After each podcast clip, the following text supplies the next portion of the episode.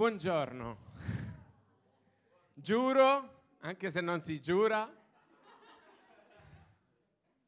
che non ho parlato con il gruppo di lode, non ho parlato con mia moglie, rispettivamente a quello che è stato cantato o a quello che è stato ministrato.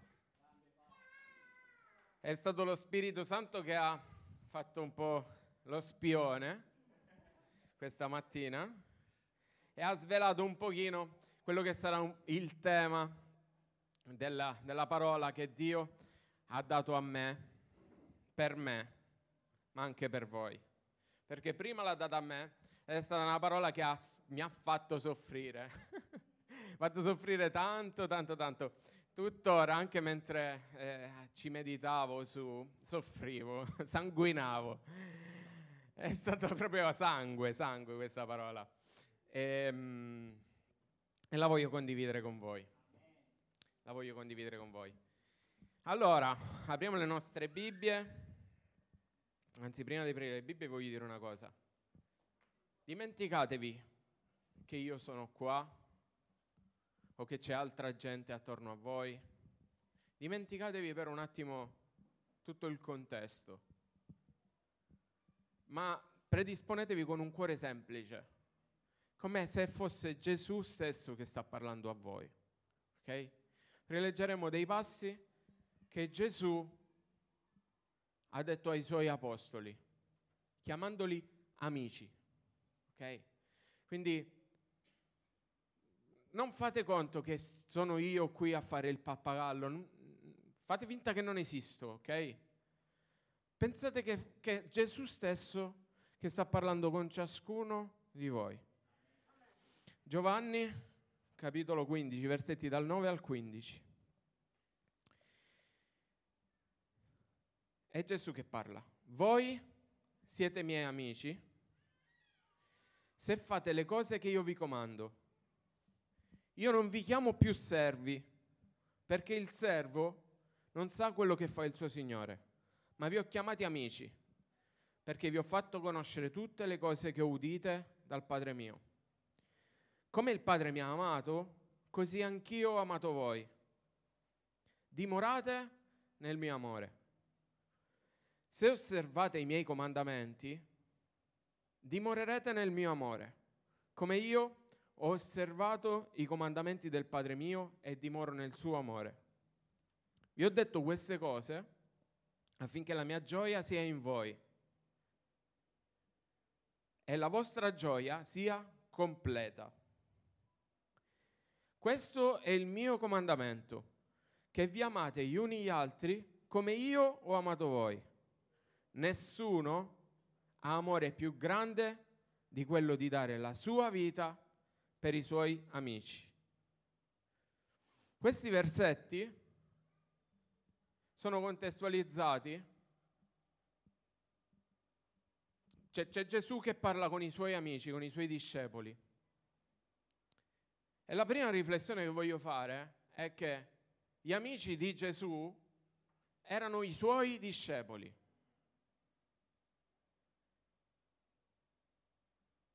E prima di questi versi Gesù dice a loro, io sono la vera vite, mio papà è il vignaiuolo e voi, se dimorate in me, porterete molto frutto. Io non voglio parlare del frutto questa mattina. So una cosa, che in quanto credenti, se noi stiamo attaccati a Gesù, per certo, senza sforzo, porteremo frutto. E sapete perché? Perché è una legge della natura. Il frutto non si sforza per crescere. Il frutto cresce. Il frutto non sa come cresce ma cresce. Sapete perché? Perché si alimenta correttamente, perché prende e riceve correttamente il suo nutrimento. Allo stesso modo, se noi ci nutriamo correttamente, senza sforzo alcuno, è automatico che produrremo frutto. Sarà una cosa spontanea, sarà una cosa per cui non dovremo combattere, sarà naturale. Perché il frutto è così, il frutto non si sforza.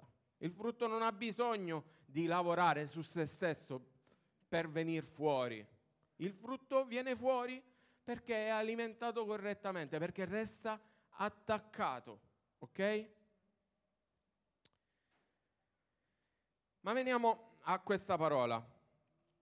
Voi siete miei amici se fate le cose che io vi comando.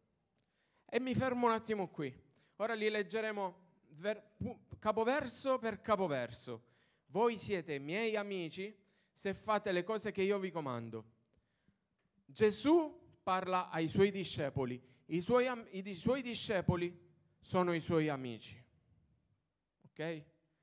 Questo perfettamente coerente con quello che Gesù ha detto prima di andare via, prima di ascendere al cielo. Andate e fate miei discepoli. Non ha detto andate e fate membri di chiesa. Andate e fate miei discepoli. Che significa fare miei discepoli? Significa che il discepolo è colui che ascolta e riceve gli insegnamenti del maestro e li mette in pratica e va a portare frutto. E la Bibbia vuole che il discepolo coincida in questo passo con l'amico di Gesù. E questo verso ci dice, voi siete miei amici se siete anche miei discepoli, se fate le cose che io vi comando, se prendete e ricevete la mia parola e la mettete in pratica. Ma io voglio analizzare bene quello che significa essere amici. Andiamo al versetto successivo che dice, io non vi chiamo più servi, perché il servo non sa quello che fa il suo Signore, ma vi ho chiamato amici, perché vi ho fatto conoscere tutte le cose che udite dal Padre mio.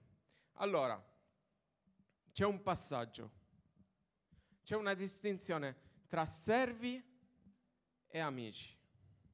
Perché molto spesso noi confondiamo il nostro servizio in chiesa o il nostro servizio in generale con l'amicizia. Invece Gesù distingue perfettamente il servizio, essere servi, dall'essere amici. Il servo è colui che non necessariamente sceglie il suo padrone. Lo può scegliere, ma può anche non sceglierlo. Può avere bisogno di un'economia, può avere bisogno di un'entrata, può avere bisogno di soldi e allora accetta qualsiasi tipo di lavoro. Ok? Quindi il servo non è colui che sceglie il proprio amico, ma il servo, il servo è colui che dietro un ritorno economico, dietro un ritorno di qualsiasi natura, non per forza soldi, va a prestare un servizio. Viceversa, l'amico è colui che ha un rapporto e che sceglie autonomamente di diventare stretto, stretto, eh, di, di, di, di lavorare su una stretta relazione con un'altra persona.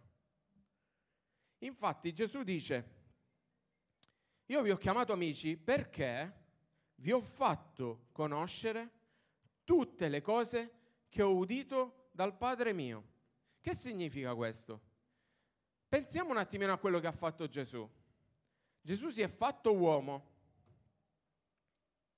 Gesù portato, è venuto sulla terra per portare salvezza, liberazione. Gesù è venuto sulla terra per dare la propria vita per noi. Gesù è venuto sulla terra per insegnarci tutto, e dico tutto, perché qua c'è scritto tutte le cose, quindi non ci sono altri segreti che noi dobbiamo essere, che noi dobbiamo venire, che noi dobbiamo, di cui noi dobbiamo essere al corrente, perché dice io vi ho fatto conoscere tutte le cose che udite dal Padre mio. Significa che Gesù autonomamente ha scelto di diventare nostro amico. Ha aperto il suo cuore nei nostri confronti. E la mia riflessione è, Se tutti noi avessimo a che fare con una persona che viene, apre il proprio cuore, dalla sua vita per noi, non chiede niente in cambio, ma dà soltanto amore, prega per noi, soffre per noi, ci dona tutto quello di cui lui ha conoscenza, non mantiene neanche un segreto nei nostri confronti. Se questo tipo di persona venisse da te, tu accetteresti la sua amicizia? Tu saresti certo e sicuro della lealtà di questa persona? È una riflessione che io ho fatto. Sapete perché l'ho fatta? L'ho fatta perché tante volte noi ci approcciamo davanti alle cose di Dio, davanti alle cose di Gesù, come dei servi e, noi, e non come degli amici. E sapete che cosa ci dice eh, Gesù? Ci dice, io vi ho chiamati amici, ma lascio a voi la scelta se essere miei amici. Voi non siete obbligati ad essere miei amici. Io voglio aprire un inciso qua, uscendo un attimino da, da, da, questa, da questa, parola. Però voglio, voglio parlarvi di, di quella che è l'amicizia vera, perché se Gesù ne parla, se Gesù parla di amicizia, vuol dire che Gesù dà importanza all'amicizia. Se Gesù ci tiene a chiamare i suoi, servi, i suoi discepoli amici, è perché Gesù ci tiene all'amicizia. E mi, meditavo sul fatto che mi, mi piange il cuore sul fatto che ai tempi di oggi il diavolo sta facendo di tutto per togliere via la vera amicizia, per confondere la vera amicizia sta facendo di tutto per far sì che non si instaurino dei rapporti veri, sinceri tra le persone. Pensateci un attimo bene. I social. I social sono uno strumento che vanno usati correttamente, altrimenti hanno eh, il potere di isolarci. Perché ci danno la pervenza di essere amici delle persone? La realtà e che ci mostrano una, una, una verità che è differente da quello che le fotografie mo- molto spesso vogliono far sembrare. I social ci vogliono far credere che siamo amici, che siamo uniti, quando in realtà ci tengono ognuno nelle proprie case davanti a un monitor.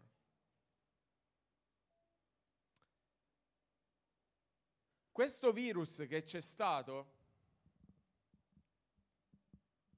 non ha fatto altro con eh, tutto quello che ha comportato che a renderci ancora più distanti. Guardate com'è sottile il lavoro del diavolo e oggi lo vogliamo svergognare, lo vogliamo smascherare. Non ci possiamo abbracciare. Dobbiamo stare a distanza. Non ci possiamo baciare. Non possiamo più passare del tempo insieme un altro po'. Dobbiamo stare sempre con la paura che la persona che accanto a noi abbia qualcosa che ci possa danneggiare. Il virus ci rende più egoisti. Ma non il virus in sé, ma è tutto quello che c'è dietro, che noi però oggi vogliamo smascherare. Perché Gesù attribuisce un grande valore all'amicizia.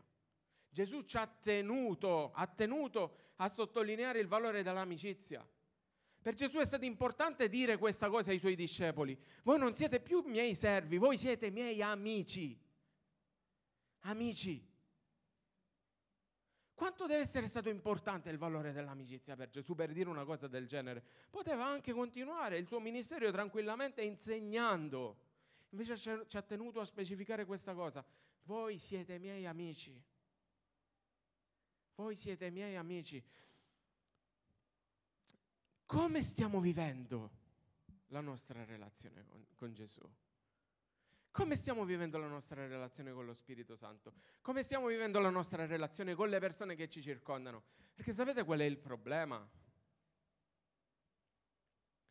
Il problema è che tutto quello che ci circonda e che ci sta facendo piano piano allontanare e che sta facendo in modo che no- le nostre relazioni diventino sempre meno profonde, sempre più superficiali e sempre più finte, finte, finte, finte, finte, finte.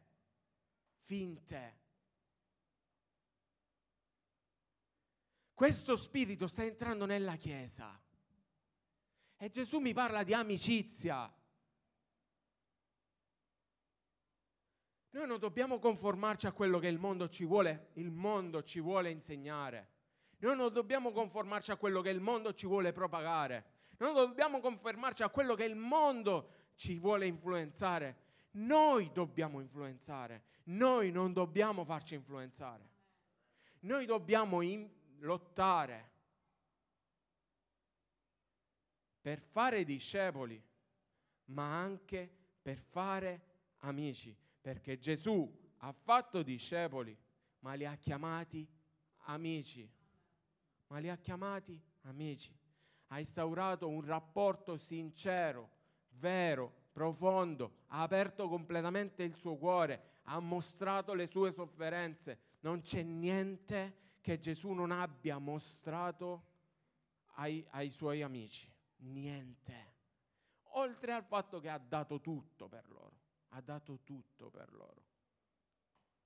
E questo è un insegnamento per noi, deve essere un insegnamento per noi. La Chiesa, noi, non la Chiesa, noi che siamo Chiesa, noi dobbiamo andare a riscoprire quello che è il valore dell'amicizia.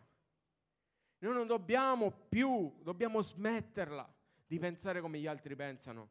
Dobbiamo smetterla di essere eh, diffidenti. Dobbiamo smetterla di pensare che viviamo in una realtà egoista. È vero, ma i primi egoisti siamo noi, ragazzi. I primi egoisti siamo noi. È inutile che diciamo, ah, se ne fregano, se possono ti, ti, ti, ti seppelliscono. Probabilmente è vero, ma i primi egoisti siamo noi. E noi siamo la Chiesa di Gesù, noi siamo i discepoli di Gesù, noi siamo gli amici di Gesù.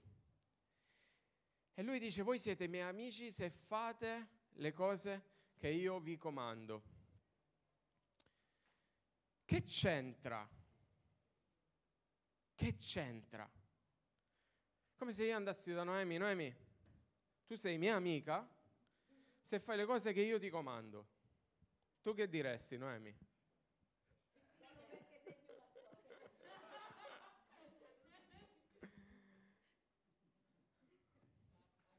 Sapete perché Gesù poteva farlo? Sapete perché Gesù lo poteva fare? Perché Gesù ha dato tutto per loro. Perché Gesù era sincero e leale. Perché Gesù ha aperto il suo cuore. Perché Gesù non ha nascosto niente. Perché Gesù ha mostrato quello che era il piano del Padre.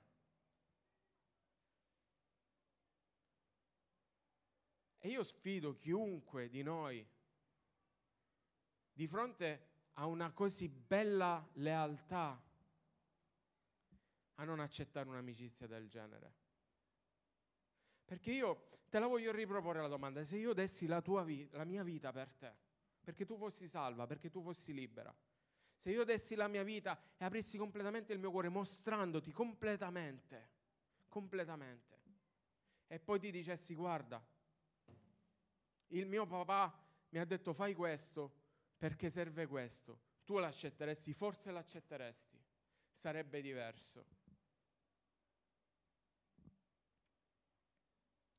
E noi molto spesso invece ci approcciamo alle cose di Dio come dei servi come qualcosa da fare. Non siamo amici che condividono uno stesso piano, uno stesso progetto.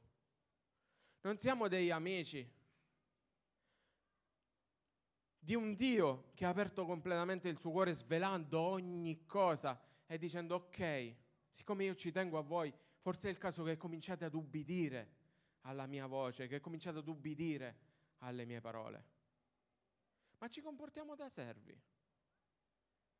E allora Sembra quasi che facciamo un favore a Dio mentre lo serviamo. Sembra quasi che eh, siamo i martiri che sono andati su una croce mentre stiamo facendo qualcosa per Dio. E cominciamo a lamentarci e a dire, ah, sono stanco, ah, ma questo è ingiusto, ah, ma quello non è giusto, quello è sbagliato, quello mi ha fatto questo, quello che mi ha fatto quell'altro e quello che mi ha fatto quest'altro. Sto predicando a me prima che a voi, eh? perché io, anch'io ho attraversato un momento molto duro per tante vicissitudini che sono successe e anch'io ho fatto questi discorsi, li ho fatti prima di voi. Sapete che cosa hanno prodotto questi discorsi? Ve lo dico subito.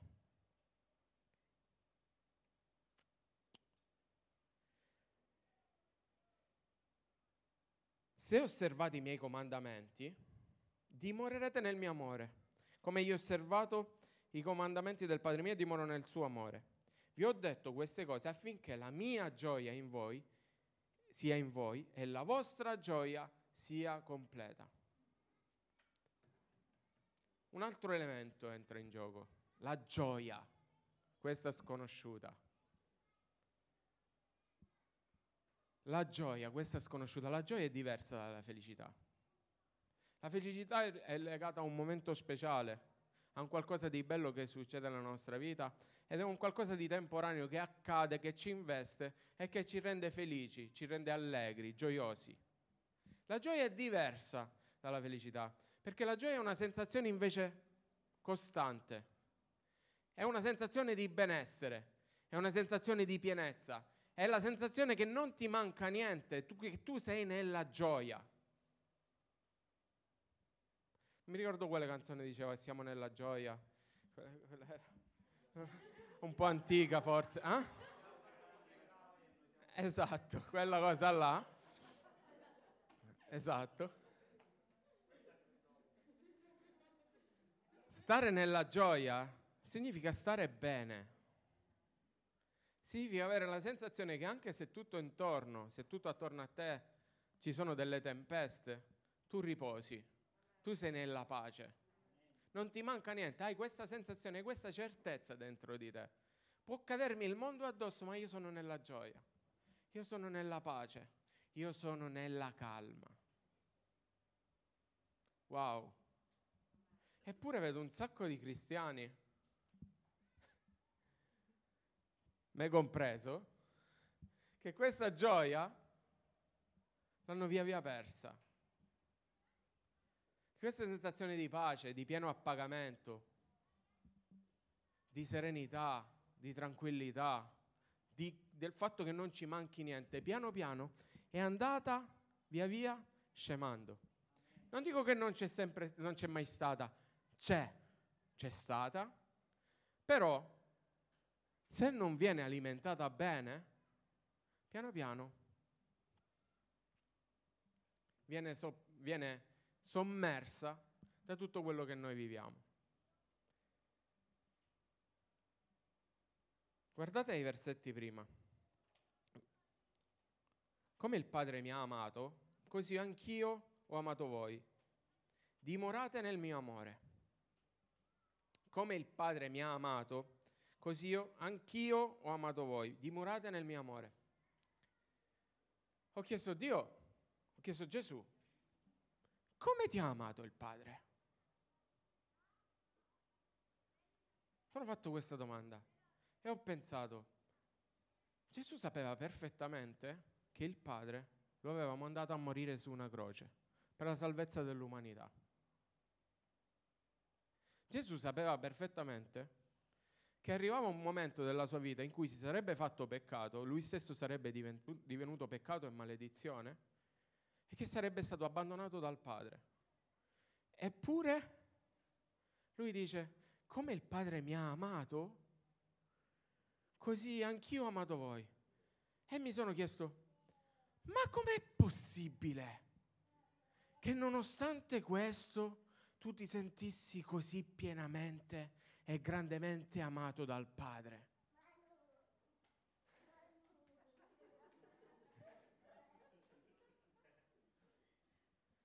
Ragazzi, Gesù, nonostante sapesse tutto, si sentiva amato. Ma noi ci sentiamo amati. Noi siamo disposti a morire perché ci sentiamo così amati. Noi siamo disposti a sacrificarci fino a tal punto perché ci sentiamo veramente amati. Non è tanto quello che diamo noi, perché Dio non ci sta chiedendo lui, noi di amare Lui. Lui ci sta chiedendo di dimorare nel suo amore, nell'amore che Lui ha per noi, come Lui dimorava nell'amore del Padre. E dimorando nell'amore del Padre riuscì a fare tutto quello che gli era stato chiesto senza lamentarsi mai. Senza lamentarsi mai. E doveva morire su una croce. E doveva essere abbandonato da tutti i suoi amici. E doveva essere flagellato. E doveva farsi peccato ed essere eh, abbandonato persino da suo padre stesso. Mai si è lamentato. Sapete perché? Perché dimorava nel suo amore.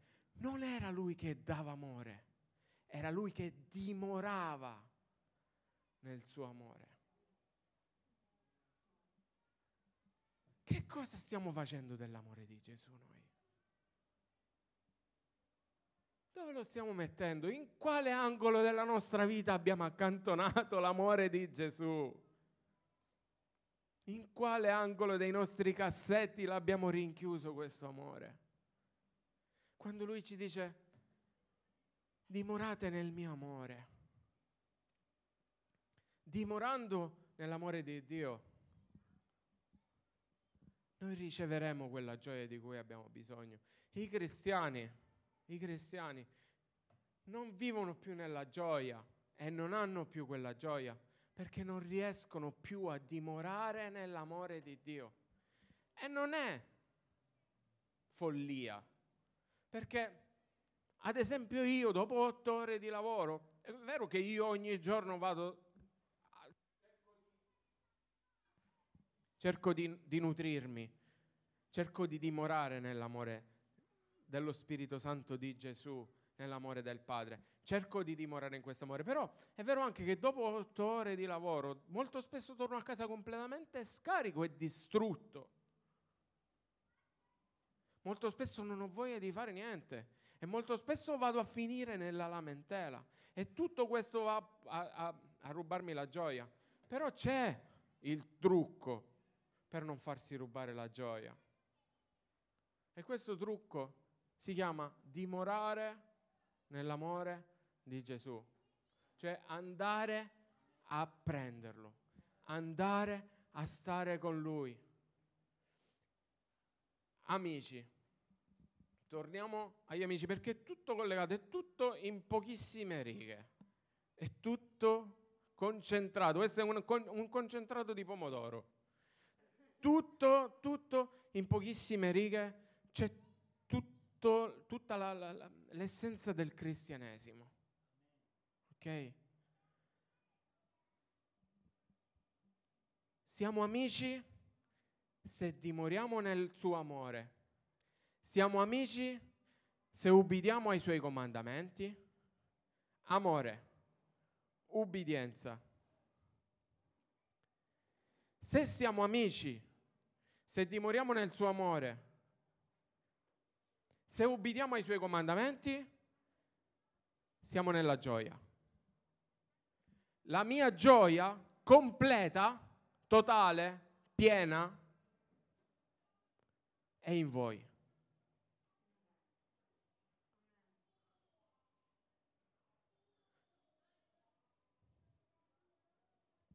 Molti di noi non sono nella gioia.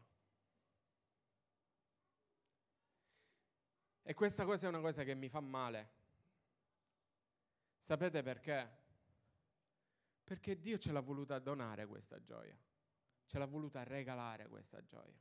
Lui ci ha voluto regalare completezza, lui ci ha voluto regalare pienezza, lui ha voluto e vuole che noi completamente viviamo una situazione di pace per noi. ma noi non riusciamo ad essere ubbidienti, a fare le cose che Lui stesso ci ha comandato.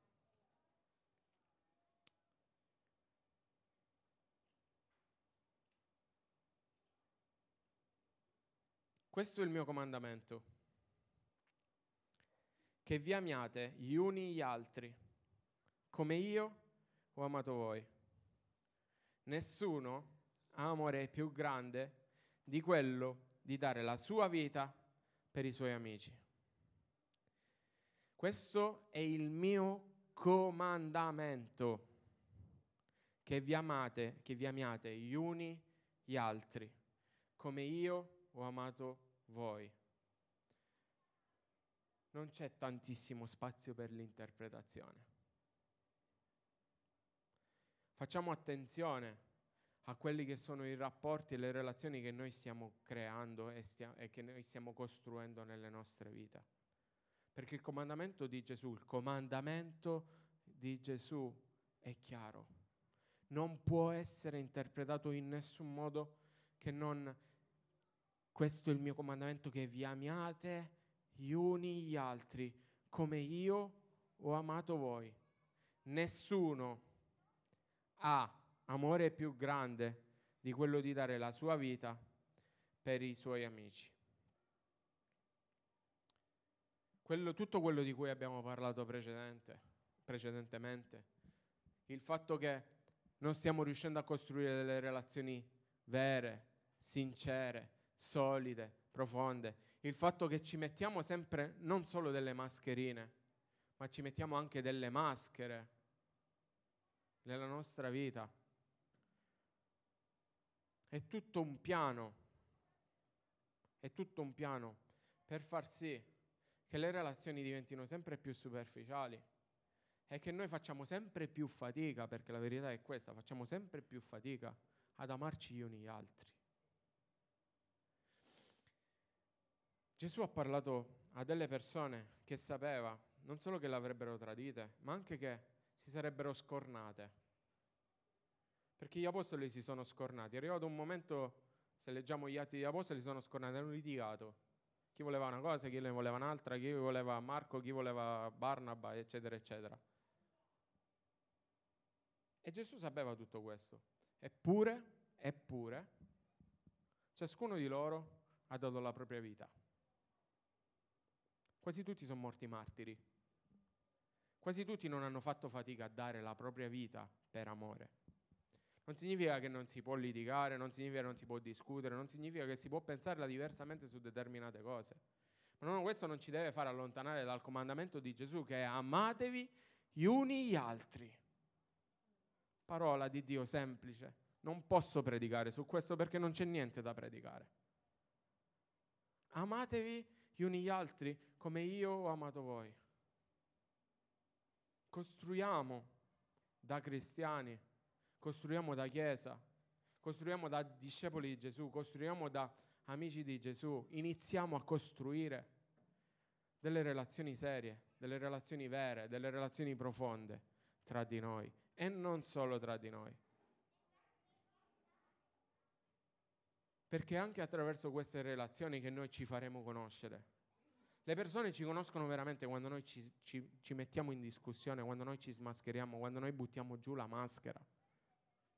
E probabilmente, buttando giù la maschera, daremo l'opportunità alle persone di entrare nell'intimo del nostro cuore, di conoscere anche quelle che sono le nostre intenzioni e probabilmente se conoscono le nostre intenzioni e se le nostre intenzioni sono buone e sono buone le nostre intenzioni,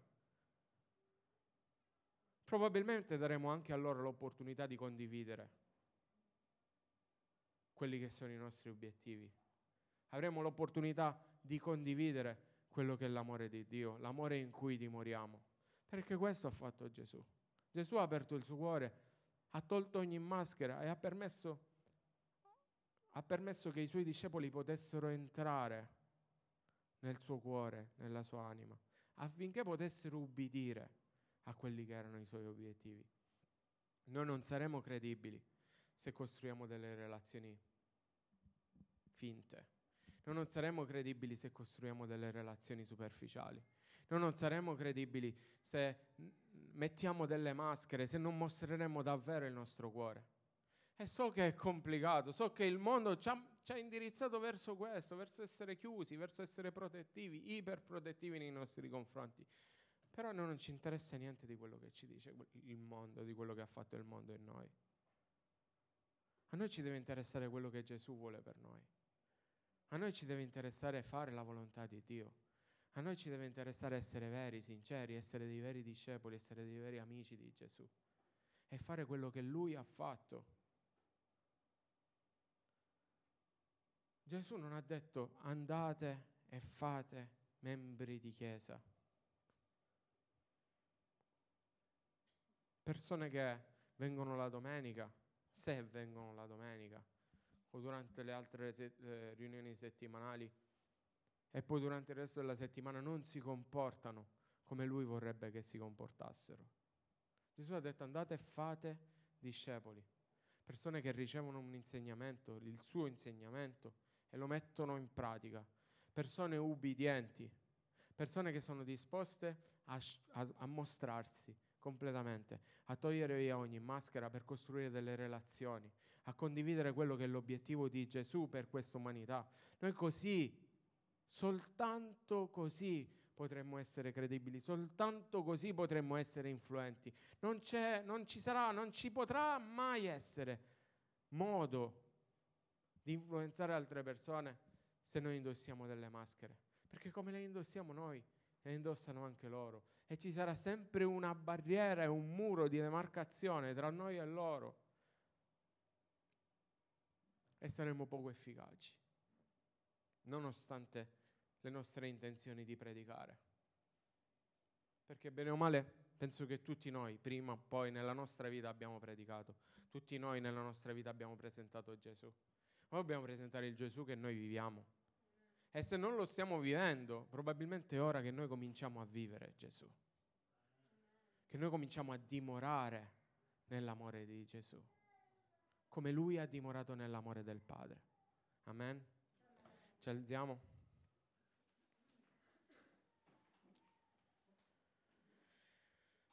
L'amore è paziente, l'amore è benevolo, l'amore non invidia, L'amore non si vanta, l'amore non si gonfia, l'amore non si comporta in modo sconveniente, l'amore non cerca il proprio interesse, l'amore non si inasprisce, l'amore non addebita il male, l'amore non gode delle ingiustizie, l'amore gioisce con la verità, l'amore soffre ogni cosa.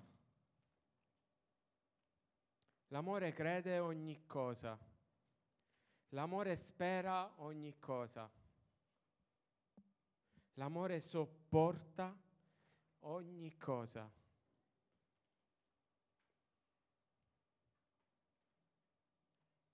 Si può discutere, si può discutere. Si può pensarla diversamente, si può pensarla diversamente. Ma l'amore è un'altra cosa. L'amore è quello che Dio ha stabilito e ha progettato per ognuno di noi. L'amore è quello che Dio ha pensato per la sua Chiesa. L'amore è il comandamento principale che Gesù ha voluto insegnare ai suoi discepoli. Il comandamento principale. E l'ha fatto con la sua stessa vita. Gesù ha dato la sua vita per insegnarci l'amore, per insegnarci cosa significa veramente amare.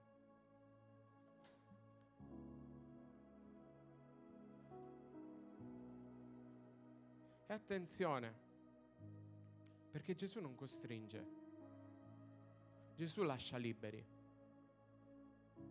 Quando lui insegnava e il suo, il suo insegnamento era duro, molte persone dicevano il suo parlare è duro e lui le lasciava andare. Proprio perché a lui non interessano i numeri. A lui non interessa il membro di chiesa. Non gliene frega niente. A lui interessa che i suoi discepoli siano anche i suoi amici. Dimorando in questo amore, ubbidiendo ai suoi ai suoi comandamenti e amando come lui ha amato, amando come lui ha amato, amandoci gli uni gli altri. Buttiamo via ogni maschera. Buttiamo via. Buttiamo via ogni rapporto superficiale. Buttiamo via ogni inganno, ogni ingiustizia. Buttiamo via ogni risentimento. Buttiamo via tutte quelle cose che ci hanno fatto male. Sono ferite, ok, ci siamo feriti.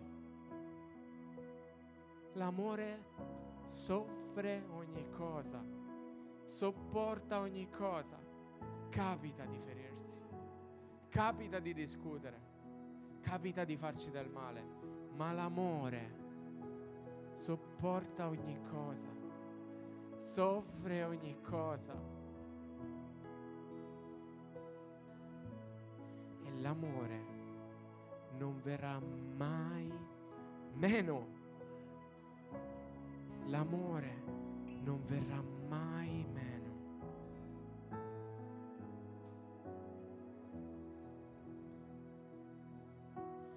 Io ho chiesto perdono e chiedo perdono a Dio per tutte le volte che mi sono lamentato, per tutte quelle volte che mi sono approcciato alle cose di Dio, al servizio per Dio,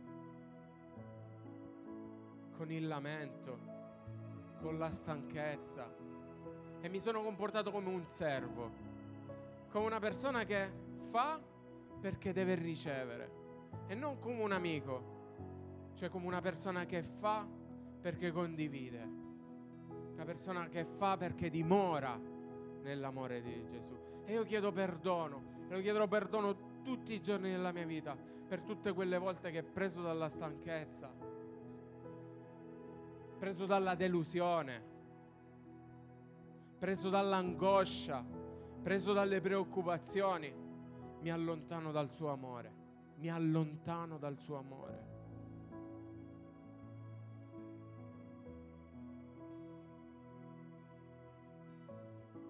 Attaccati al suo amore questa mattina. Dio non ti sta chiedendo di amarlo, anche se ama il tuo Dio con tutto il tuo cuore, sì. Ma in questo momento Dio non ti sta chiedendo di amarlo. Dio ti sta chiedendo di ricevere. Dio ti sta chiedendo di alimentare quell'amore. Ricevi il suo amore. Ricevi il suo amore. Dimentica il gruppo di loro, dimentica di me, dimentica di ogni cosa. C'è Dio. C'è Gesù che sta parlando con te. Sta parlando al tuo cuore, sta dicendo dimora nel mio amore.